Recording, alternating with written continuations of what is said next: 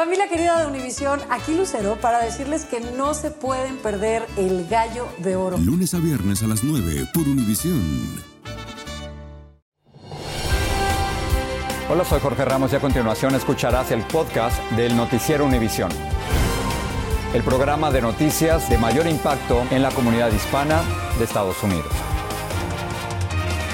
Hola, muy buenas noches. Si le hay cambios para los inmigrantes, el gobierno del presidente Biden cambiará sustancialmente la forma en que trata a los solicitantes de asilo en la frontera con México. Y esos cambios, Jorge, empezarían la próxima semana, según reveló ABC News. Uno de ellos consistiría en realizar entrevistas de asilo en la frontera y el otro sería ampliar el acceso que tienen los migrantes a los servicios legales. Así que vamos directo a la frontera de Texas y México, donde Galo Arellano tiene más de esta importante noticia en desarrollo. Galo.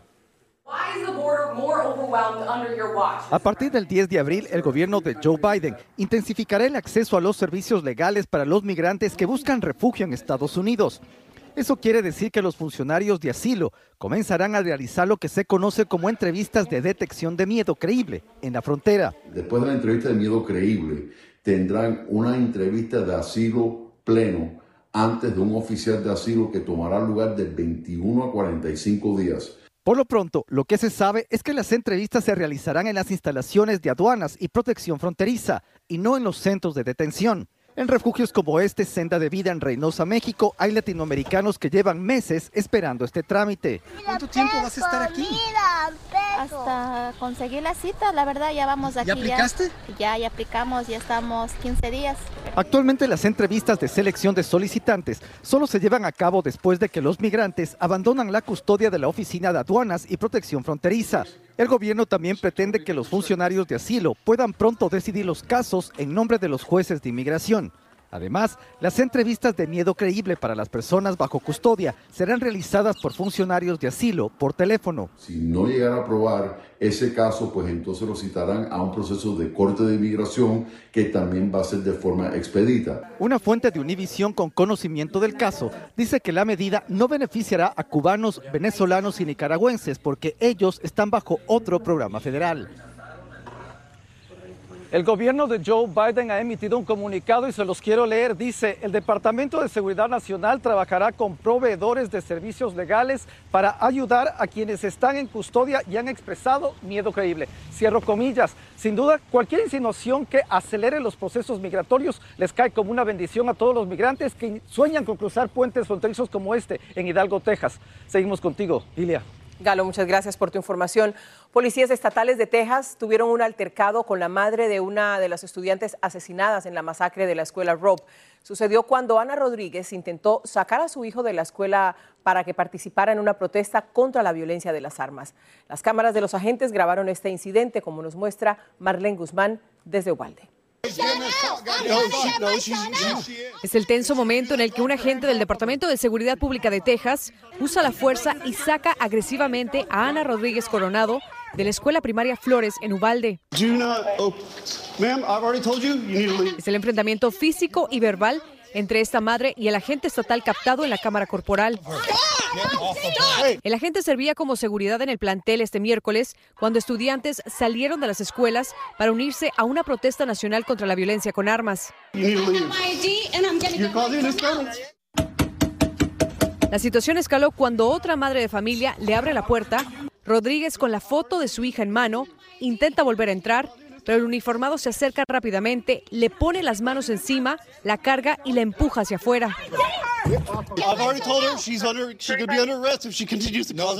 Es que antes de este fuerte altercado, Rodríguez, más tranquila, había intentado llevarse a su hijo de la escuela para que participara en la marcha, pero la sacaron. Para luchar por los derechos de los niños, los mismos derechos que su hija ya no tiene, porque su hija está muerta. Ana es la madre de Maite Rodríguez, la estudiante de cuarto grado a quien le arrebataron la vida a sus cortos 10 años, víctima de la masacre en Uvalde. En un comunicado, el Departamento de Seguridad Pública de Texas compartió con Univisión las declaraciones de la gente cuyo nombre no ha sido revelado. Ella intentó entrar al auditorio y empezó a gritar salgan, salgan varias veces. Intervine y le dije a Rodríguez que necesitaba dejar de gritar y alterar el orden en la escuela. Le dije a Rodríguez que si no paraba tendría que irse.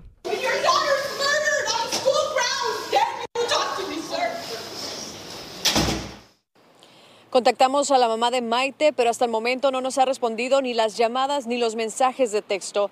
Asimismo, nos comunicamos con el Departamento de Seguridad Pública de Texas sobre posibles acciones que estarían tomando en contra de este agente. Sin embargo, tampoco nos han contestado. En Uvalde, Texas, Marlene Guzmán, Univisión. En la Florida arrestaron a dos jóvenes sospechosos de asesinar a tres adolescentes en un caso alarmante de extrema violencia que implica a menores de edad. Uno de los presuntos asesinos tiene 12 años de edad. Las víctimas fueron ejecutadas y sus cuerpos abandonados al estilo de organizaciones criminales. Se cree que víctimas y victimarios formaban parte de una misma banda. Vilma Tarazona tiene más. El horrendo crimen tiene conmocionada a la comunidad del condado de Marion, al norte de Orlando, en Florida. Robert Lee Andrew Robinson, de 17 años, y Christopher Delankins, de apenas 12 años de edad, fueron arrestados acusados de asesinato en primer grado por la muerte de tres adolescentes. Aún buscan al tercer sospechoso fugitivo, Doug Britton, de 16 años.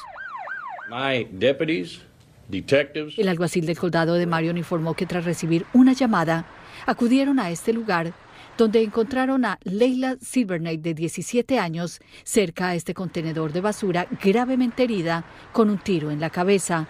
Poco después falleció en el hospital. Al día siguiente, muy cerca de allí, hallaron a otro adolescente de 17 años, muerto tirado en esta calle, también con herida de bala. Horas después descubrieron el auto de la primera víctima parcialmente sumergido en este lago y dentro del maletero encontraron a una tercera víctima, Camille Quarles, de 17 años. Las autoridades aseguran que víctimas y victimarios se conocían y al parecer tenían vínculos con pandillas. Now the investigators were able to determine that this group of juveniles were involved in committing burglaries los investigadores determinaron que este grupo de menores estuvo envuelto en varios robos anteriormente. Incluso creen que las víctimas y los sospechosos viajaban en el mismo automóvil y se habían reunido por su propia voluntad. Basically, simple terms, there is no honor among thieves. Básicamente entre ladrones no hay honor y desconocemos qué causó que tres de ellos decidieran agredir a los otros tres, dijo el alguacil. El arma utilizada en los crímenes fue encontrada dentro del automóvil y era robada, según confirmaron las autoridades. Bueno, y las autoridades están ofreciendo una recompensa de 10 mil dólares por información que permita el arresto del adolescente fugitivo. La Fiscalía afirmó que buscará que caiga todo el peso de la ley sobre los responsables de estos horrendos crímenes. No descarta que los acusados sean juzgados como adultos le regreso contigo. Muchas gracias, Vilma. Genaro García Luna, ex secretario de Seguridad de México, le pidió a un juez de Nueva York que le permita compartir evidencia sobre el narcotráfico con el senador republicano Chuck Grassley. El jurado declaró a García Luna culpable de colaborar con narcotraficantes en México, pero el exfuncionario quiere demostrar que desde el alto cargo que tuvo, colaboró con Estados Unidos. Pedro Rojas nos informa desde Washington. El ex secretario de Seguridad de México, Genaro García Luna, pidió a la Corte Federal de Nueva York que entregue toda la evidencia usada en su contra al poderoso senador republicano Chuck Grassley, quien investiga la DEA y el FBI y es parte del grupo de legisladores que desea declarar a carteles mexicanos como organizaciones terroristas. García Luna espera sentencia en la Corte tras ser declarado culpable de colaborar con carteles mexicanos. La oficina de Grassley dijo a Univision. El jurado ha alcanzado un veredicto en el juicio de Genaro García Luna. El senador Grassley acepta ese veredicto y seguirá comprometido con la supervisión legislativa de las operaciones antinarcóticos en el extranjero. El ex agente de la DEA, Mike Vigil, no ve la petición de muy buena manera. Creo que él quiere materia que se presentó en el juicio de García Luna para averiguar cómo atacar a la DEA. En una carta al juez Brian Cogan, el abogado de García Luna, César de Castro, indica, el señor García Luna se une a la solicitud del senador Grassley y no ve razón alguna por la que el senador no pueda recibir acceso al material que ha solicitado.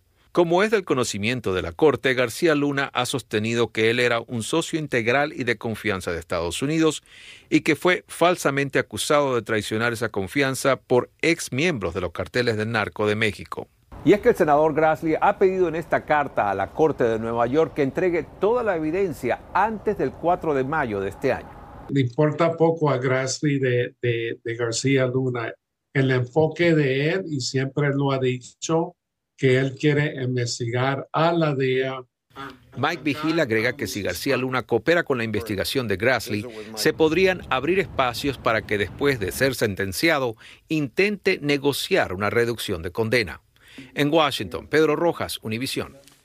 Dicen que traigo la suerte a todo el que está a mi lado. Y esa es mi mala fortuna. Basada en el clásico de Juan Rulfo, llega Univisión, El Gallo de Oro. Supongamos que la caponera puede inclinar la suerte a quien ella quiera. ¿Estás tardando en conquistarla? Con Lucero, José Ron y Plutarco Asa. Este gallo está cambiando la vida. En una historia legendaria de amor y azar. No trates de cambiarme, no lo vas a lograr. El Gallo de Oro, lunes a viernes a las 9 por Univisión. Gracias por seguir con nosotros en el podcast del Noticiero Univisión. Con el de tres jueces ratificó el derecho del gobierno a acusar a centenares de asaltantes del delito federal de obstrucción al Congreso por la insurrección del 6 de enero del 2021. El Departamento de Justicia ha usado ese cargo en contra de más de 300 sospechosos. El juez del Tribunal Supremo, Clarence Thomas, dijo hoy que no estaba obligado a revelar los viajes que él y su esposa hicieron, pagados por el donante republicano Harlan Crow. Thomas dijo que fue aconsejado por sus colegas y otros en el Poder Judicial Federal de que este tipo de hospitalidad personal, de amigos personales cercanos, que no tenían asuntos ante la Corte, no era declarable. Este jueves ProPublica reveló esos detalles. Vamos a hablar ahora, Jorge, de economía, porque este viernes fueron publicadas las cifras de desempleo y aunque no son malas, indicarían cierto estancamiento según los economistas. Lo que sabemos es que en marzo se crearon 236 mil puestos de trabajo, 3 mil menos que los 239 mil esperados. El desempleo bajó a 3,5 en la población general y entre los hispanos de 6,1 en febrero se redujo a 4,6, una tasa por encima del promedio. Lo que se mantuvo igual es la cantidad de personas trabajando tiempo parcial, básicamente porque es lo que encuentran. Claudio Seda habló con uno de estos 4 millones que están en esa situación. Hola. Jason Mendoza es conductor de Uber de vez en cuando. Cuando haces Uber, ¿cuánto ganas? Pues es depende de cuántas horas anda en la calle y depende de qué tan movida esté la aplicación. Así es la ganancia, pero Un aproximadamente 50, 60 dólares. Lo ayuda a sobrevivir. Lo acompañamos unos minutos. Hace un mes y medio este inmigrante salvadoreño con residencia permanente perdió su trabajo en una planta procesadora de pollos. En este video se lo puede ver trabajando feliz con sus colegas. ¿Cómo ha sido este mes y medio sin trabajo? Pues difícil por, por la incertidumbre de no tener algo fijo, algo seguro. Dice que ha aplicado a trabajos en otras plantas, pero por más que llena formularios en Internet, aún no ha llegado esa llamada que tanto espera. Mientras buscas ese trabajo fijo, ¿qué haces? Pues trabajo en remodelación de casas, hago un poco de mecánica y, Y a veces Uber. Para comer y pagar renta se las ingenia con tres trabajos temporales. Hoy solo trabajó cuatro horas en remodelación. Este tipo de trabajo sale no muy a menudo, una vez por semana. También trabaja en un taller de mecánica y es que ha aprendido a hacer de todo. Hace poco tuve que mudarme a un lugar más pequeño porque no, no me considero poder seguir pagando. Jason cambia llantas los fines de semana, pero dice que de todos los trabajos el que más ingresos le genera es la remodelación de casas. Pintar paredes y poner pisos le genera un ingreso de 150 dólares al día. Quien fue camarógrafo en El Salvador quisiera encontrar un trabajo fijo en la televisión o como supervisor en otra planta procesadora de pollos. Ha sido un placer conversar contigo. En Washington, Claudio Seda, Univision. En California, la adolescente Alinka Castañeda, desaparecida desde el primero de enero, llamó recientemente por teléfono a su casa indicando que estaba retenida contra su voluntad. Alinka, de 16 años, habló brevemente con su hermana y su madre, pero dijo que no sabía dónde se encontraba. La policía rastreó la llamada, pero no obtuvo pistas, algo que aumenta la angustia de su madre. ¿Dónde estás? Mi madre está desesperada. Ella quiere encontrarte. Dijo, me tiene, no me deja ir. Mi mayor temor que yo tengo, que ella esté en alguna red de, de tráfico de blancas. Un video de seguridad muestra a un hombre cerca de la casa de Alinka el día que desapareció. La ciudad de Carlson está ofreciendo una recompensa de 100 mil dólares por información que ayude a dar con el paradero de Alinka. Muy pronto la ciudad de Nueva York podría aprobar un proyecto de ley que prohíbe la discriminación por razones de sobrepeso corporal de una persona que busca trabajo o que quiere alquilar una vivienda. Peggy Carranza tiene detalles de esta medida que busca la inclusión. Denise Mercedes dice saber lo que se siente ser discriminada. Le pasó buscando trabajo en una agencia de modelaje. Se siente feo y tú sabes, a veces la gente, tú sabes, me sentía como que, como que no, no me sentía bonita. Es por esto que convirtió el rechazo en combustible y creó su propio contenido hasta amasar más de un millón de seguidores. No eres alta o puedes rebajar un poquito o no quería nada de eso, yo nada más quería que yo poniera mi contenido en las redes y si la gente me quiere seguir, porque me sigan. En su oficio salió victoriosa, pero para quienes no tienen la misma suerte, el Consejo de la Ciudad de Nueva York estaría cerca de aprobar que se prohíba discriminar contra personas con sobrepeso al buscar trabajo o vivienda. Es legal actualmente a, rechazar a una persona de un trabajo, a no darle una promoción, a no darle un aumento de salario, solamente por el tamaño de una persona. Críticos del plan dicen que provocará una lluvia de demandas contra empleadores. Si lo llego a hacer y lo llego a despedir, no porque tiene sobrepeso, sino simplemente porque no está haciendo sus funciones como debe de ser y no da la talla, entonces, ¿qué va a suceder? Me va a demandar por discriminación, porque va a decir ahora que la razón por la cual lo despedí fue porque tiene sobrepeso y no porque realmente no sabía hacer sus funciones laborales. Pero para Denise se trata de oportunidades. No deben discriminar por cómo la gente se vea o, si son hispanos, si son, tú sabes, de, de otro race, como que eso no hace sentido. El proyecto de ley podría ser aprobado porque contaría con la mayoría de los votos en el Consejo Municipal y el visto bueno del alcalde Eric Adams. En la ciudad de Nueva York, Peggy Carranza, Univisión. Vamos ahora a México porque después de tres años de pandemia regresaron sin restricciones las conmemoraciones de Semana Santa y la más grande, Jorge, representación del sufrimiento de Cristo en Iztapalapa. Jessica Sarmeño fue testigo de esta gran devoción de los mexicanos. Otra vez los festejos de Semana Santa congregaron a cientos de miles de mexicanos en las plazas públicas. Y la representación del Via Crucis de Jesucristo volvió a Iztapalapa, en la capital mexicana, con todo su esplendor, con los coloridos vestuarios, los caballos y mucha fe. Ay, no, muy bonito, una cosa preciosa, o sea, uno se siente como que está en otra parte. Y en otra época, porque aquí más de 5 mil personas trabajan todo un año para que esto sea Jerusalén por un día. Y para que Jesucristo, el estelar, interpretado este año por David Uriel González, ascienda al cielo, primero tuvo que aprender a cargar su cruz de casi 200 libras. Un gran honor que él siempre agradeció. Este proceso ha sido de las cosas más bonitas que me han pasado, Señor. Me ha permitido estar dentro de una familia que sin duda alguna no tiene comparación. Aunque aquí cualquiera que tenga una manda o busque un milagro se convierte en nazareno, incluso las mujeres como Lucero Estrada. Estoy por hacer mi examen para la universidad y pues le pido que me dé mucha sabiduría. La tradición aquí es tan importante que hasta los niños quieren su corona de espinas para participar. Porque me gusta la representación y Quería salir este año de Nazareno, pero no pude. Tras la pandemia, los festejos por la Semana Santa este año se vivieron sin restricciones. En Taxco, en Guerrero, regresó la procesión de las vírgenes y la de los Cristos, famosa por las heridas que los penitentes se producen para redimir sus pecados. Y aquí en Iztapalapa, casi dos millones de personas presenciaron esta tradición que se vive desde 1843. Porque recordar el sufrimiento de Cristo así, para este pueblo católico, es hacer comunidad es tener la claridad de que con fe hasta las penas más pesadas se pueden cargar. Una rehabilitación que yo tengo, ¿no? Yo fui este adicto y, le agradezco que, pues me puede rehabilitar, ¿no? En Iztapalapa, en México, Jessica Cermeño, Univision. Mi mamá me contaba que todos los viernes santos se nublaba y, todo el tiempo estoy viendo fuera. Sí, claro, son las, son las tradiciones. Así es, las cosas de la fe también. Gracias. Así termina el episodio de hoy del podcast del Noticiero Univisión. Como siempre, gracias por escucharnos.